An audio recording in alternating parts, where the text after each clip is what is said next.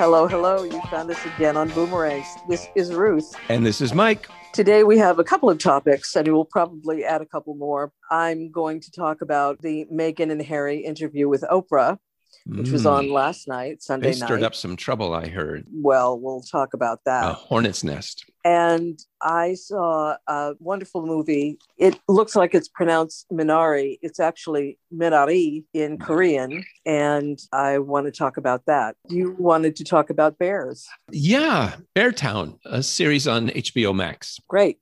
I'm so happy to be so bored with the political scene. I'm just not really interested in what's going on. the same way It's so weird. I click on Political Wire, as is my habit, what you could say my addiction, always Yeah. looking for the next thing to be outraged about or feeling good about because somebody I don't like got put in their place.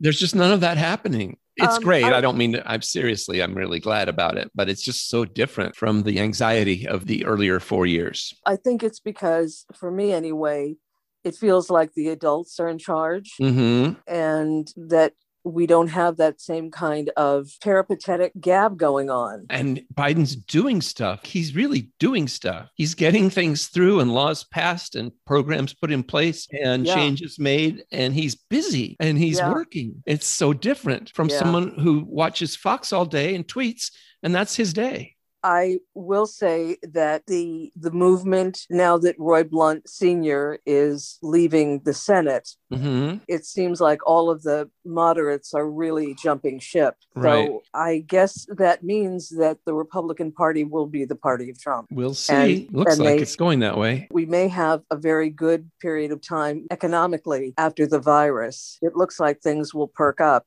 Mhm. And it's, it's very hard to unseat an economically successful president. Right. It would have been hard to unseat Trump had he not Right. screwed up with the virus. right. The problem, I think, is that this trend may last longer than the Biden administration, and that we may have someone like a Josh Hawley, who is a young whippersnapper, on board with the Trumpisms. That could Mhm. happen, but that's a worry for another day. You just get me through these two years, and then at least we'll have had two good years. I was thinking about it, and I have about six months to go, or probably when people are vaccinated enough, I'll be out knocking on doors Yay. for Congress people in Orange County Right. once again. Yep. So we'll be off to the races for Uh-huh. 2022.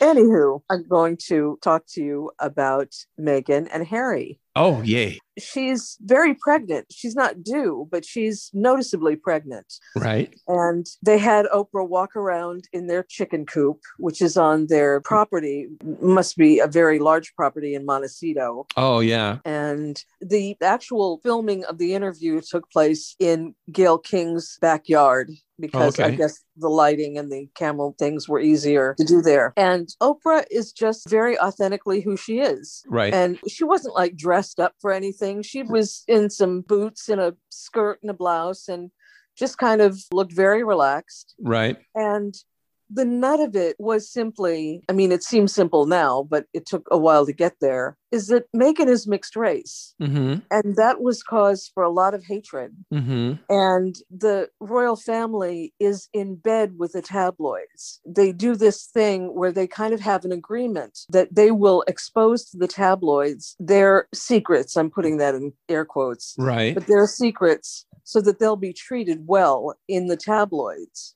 Okay. And Feeding Harry- the beast. Yes. And Harry and Meghan at a certain point said, We're not going to do that because you haven't been good to us. We're not going to feed you our life stories. And this ramped up the racism even more. From the To press, me- you mean, not just from the Buckingham Palace. The Buckingham Palace thing, I didn't honestly get the sense, and Harry did not give the impression that the royal family was at all uneasy with her being mixed race. He said that she was welcomed by the family and that it was when things started ramping up in the press. And my sense is that the public was also on social media part of this, that they were just out for blood. And that the idea of someone who was half black, her mother was, is black, was an affront to the British people, and that was reflected in the tabloids. But it was really on social media that people came after her. And she said she didn't read any of it, but that she was aware of it because her friends would tell her what was going mm-hmm. on because it became so severe to them that they worried about her safety. Right. She worried about her own safety and said at a certain point when she was five months pregnant that she was completely suicidal. Wow. That she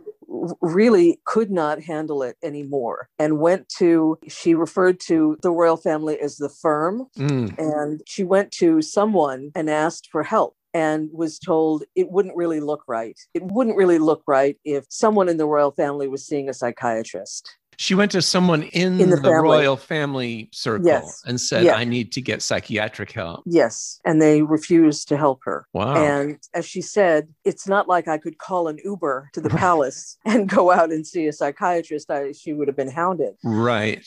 That was, I thought, very brave of her to mm-hmm. admit to that. Yeah. Even Harry said that Meghan went and spoke to a couple of people asking for help. When one person wouldn't help her, she went to someone else and was again told it wouldn't look right. And Harry even said he didn't mention this to his family because it's not something that they understand. They don't work that way at all. Right. So there they were in their own little bubble, and she was mm. falling apart. He felt helpless. And the only real way to get away from what was happening was they, they went to Canada, which is one of the Commonwealths. Right. Anywho, she was a huge hit in Australia when they went on this tour, just like when Charles and Diana went, as we saw in The Crown. Mm-hmm. She was hugely popular, and that bothered the royal family. It just bothered them that she was such a star and seemed to be. They always hate that.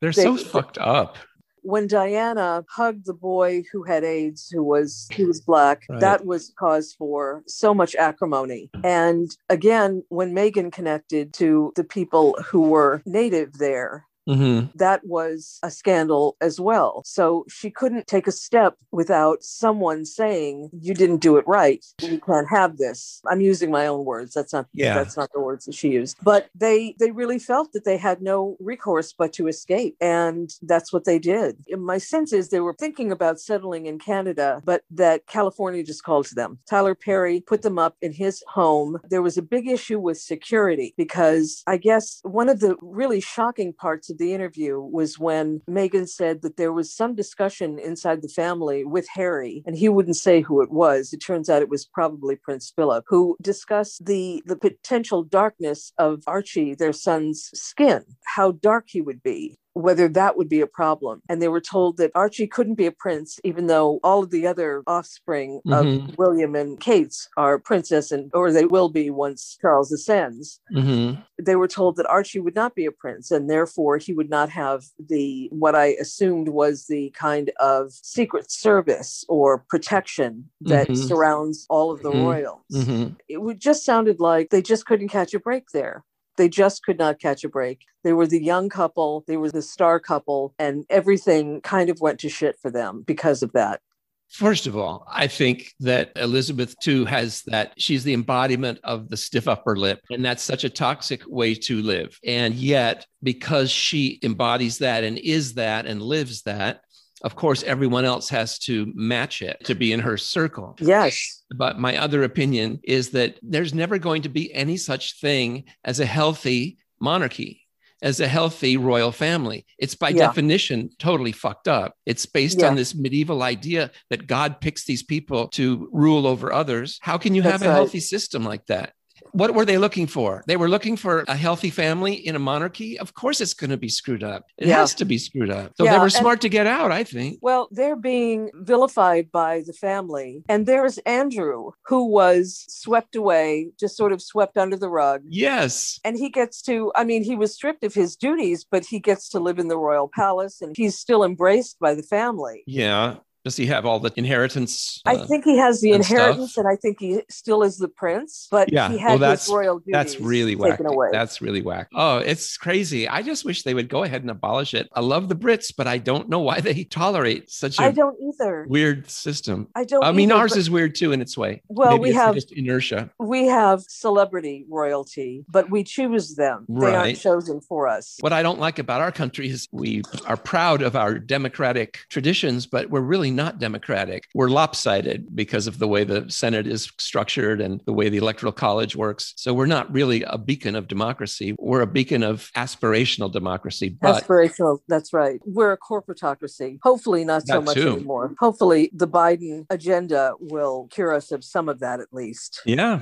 I, I, really wasn't inclined to watch it at all just because I figured, what do they have to do with me? I, I find myself so much more interesting but it is interesting and of course it does inform one's watching of the crown and that is important well my reason for doing it is for the podcast i feel like when i can i need to be engaged in major cultural events yeah definitely a, I think it's important to be event. in the world and i am curious whether the crown will include this and in fact they've said that they were going to go down to meghan and harry wow. ultimately That's which cool. would be very very interesting. I would suggest you watch just a part of it just to get a sense of who they are. Mm-hmm. Because mm-hmm. Harry was, I mean, they were both very impressive, very mm-hmm. articulate, right. and knew who they were and knew right. what they wanted. Right. Harry, especially coming from such a fucked up environment, yeah, really had a handle on his inner emotional life. Mm-hmm. He didn't want to be pushed around. He didn't want to be walking around smiling, doing ceremonial things when he yeah. felt that there were other more important engagements that he could mm-hmm. pursue. Mm-hmm. I would suggest very I and I just want to see, I want to see Oprah in that Montecito backyard, just being her own earthy self. Oh, that would she be was fun. so earthy. Mm-hmm. In fact, when Meghan said something about the discussion of Archie, whether Archie's skin would be dark, Oprah went, "What?" spit take of her iced tea. Exactly. And and what was great about it was she didn't just let them talk. She didn't just let them go on. She would go now. You have to walk me through this because I don't really quite understand what the mm. security thing is, mm-hmm. or I don't understand who did you talk to and what what did they i mean she, she really interviewed them she mm-hmm. didn't just do a softball right. thing with them i mean it right. was a softball thing because they got to drive the agenda of the right piece but she was right there in it with them yeah and yeah. it was very very engaging very worth watching just to see it just to see that they're so in love with each other they're a team and they look like a great team Oh, that's good. That's encouraging. Yeah. Yeah. yeah. It's inspiring.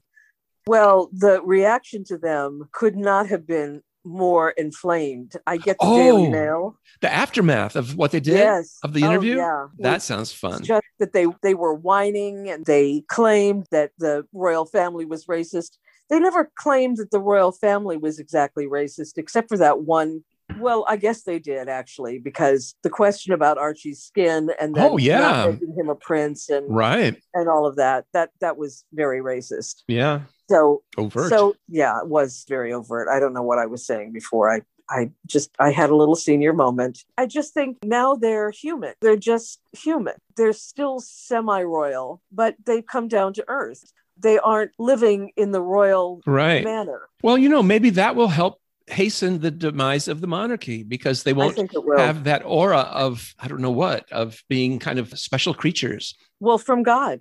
Yes, exactly. Exactly. And that is, as we learn from The Crown, that is what they think they are. I can't believe they really think that anymore. I mean, don't you? It's all from the church. Divinely anointed. Well, I just yes. can't believe even Elizabeth believes that in a factual way. She may believe that's the tradition.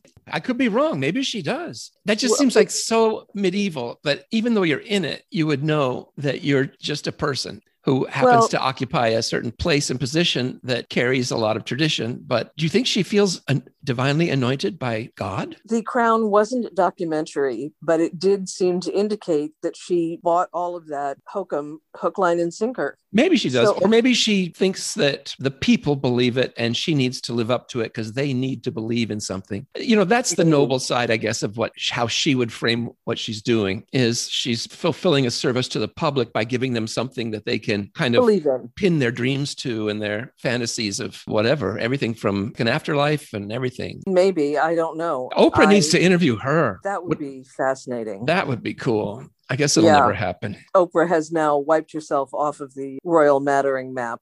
You have to be a little British to really read in between all the lines because there's so much history there that Harry carries with him. It would have been interesting to have somebody who was English to really fill it in. So that's the story of Harry and Meghan. Well, there it is. Did you want to talk about your bears? Beartown. Yeah, well, you know me. I like Scandinavian crime series. So this is a Scandinavian series. I had thought I had read in a review that it's a crime series, but if it is, they're being very cagey. Now, I think I've watched two episodes so far. They're only doling them out one week at a time. It's about this successful pro hockey player who's retired and he, he's Swedish and he moves to a small town to coach a couple of community ice hockey teams. I'm waiting for the murder to happen, but it's been two episodes and no one's gotten killed so far. What's happening? Well, they're showing him, and it's almost kind of a heartful thing. He's working with this down and out hockey team that's not very successful, but they have one guy in the hockey team who's very good. And that guy's father is very pushy and wields a lot of power. And then when the guy from Stockholm comes in and becomes the new chief of hockey in the town, there's tension there. So that oh. it's kind of like Bad News Bears. It's not scary at all. Are you sure something bad is going to happen? I don't know, but I think maybe that's the genius of it is because actually things got a little darker in this last episode, the guy from Stockholm, he has a daughter and she gets interested in the guy who's the good hockey player whose father's crazy. And they go Uh-oh. to a party and bad things happen. I mean, he oh. he, he, assaults her sexually. Oh. So that's that's pretty alarming. So we'll see. Maybe my dreams will come true and someone will get murdered in the next episode. But I'm watching. Well, come on, let's let's have some. Let's see some blood. you know, there was no blood when he assaulted her. Not really. It, it was quite chilling to watch. They they film it great because you see what's happening in such a way that you they don't uh, mess around letting you know what's happening, but they they film it in such a way that they don't have to show too much to have you get a sense yeah. of what's going yeah. on. I don't know if that's a cliffhanger exactly, but that's what happened at the end of episode two. So sorry for the spoiler, but we'll see. I'm just hoping bad things happen.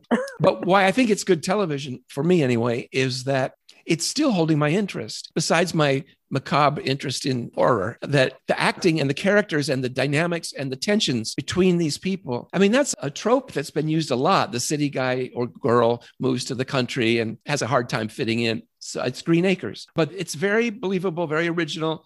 And I swear, every single Scandinavian series I've watched so far, I haven't watched hundreds, I've watched like seven or eight. The acting style is so, so subtle and understated. That's one thing I love about their television. Huh.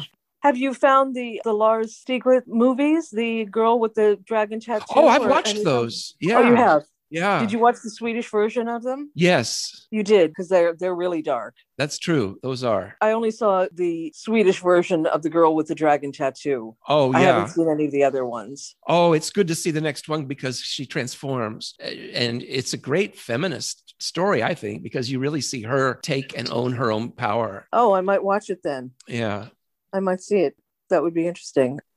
So Minari, which is I'm oh, yeah. going to call it Minari because everybody's going to call it Minari. Mm-hmm. It's this beautiful, tender story about a family. The father and mother are from Korea. They move to California and decide that the father decides that what he really wants is a farm in Arkansas. But he has sort of sold this idea to his wife, and their relationship is fragile to begin with. And when they show up and what he's got is not a house, but a trailer on wheels. Oh no. And that's where they're going to be living. She is just Does he know furious. that when he buys it or is he been has he been snookered?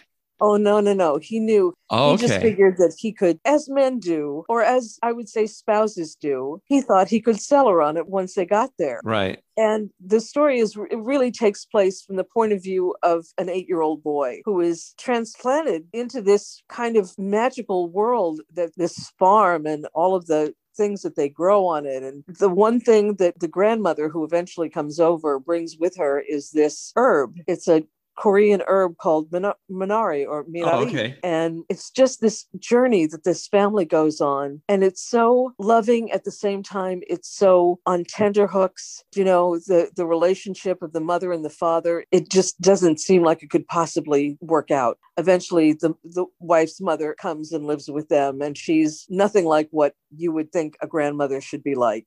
Right. She's inappropriate. She swears. She says dirty things to the kids. It's just she gives uh, such a standout performance that Hmm. just her work in and of itself Hmm. is worth the price of admission Wow. and it is actually the story of the writer director who did it it's so beautifully directed and it just sticks to your ribs it's one of those stories Mhm. and it's very gentle. there's a lot of story but there's not a lot of plot Right. i can't say too much without kind of Mhm. revealing what the But it's made by a thing is. Korean filmmaker. Is that right? the boy in the story is basically his point of view Okay. his parents did come from Korea and did work in California and they did move to a farm and they had to make their own adjustments. And of course, they moved to this farm in Arkansas and there are white people there, and you just anticipate that racism is going to rear its ugly head. right. And it, it really doesn't. huh. Interesting. It seems like it's going to, and then it doesn't really. Right. So it's not about their race. It's really just the fact that they're outsiders and they're trying to fit Right. in.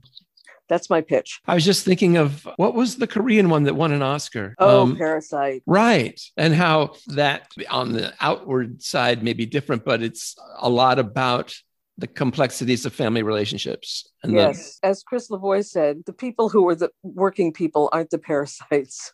in that Right. movie. that's right. It is. It's about the family dynamic.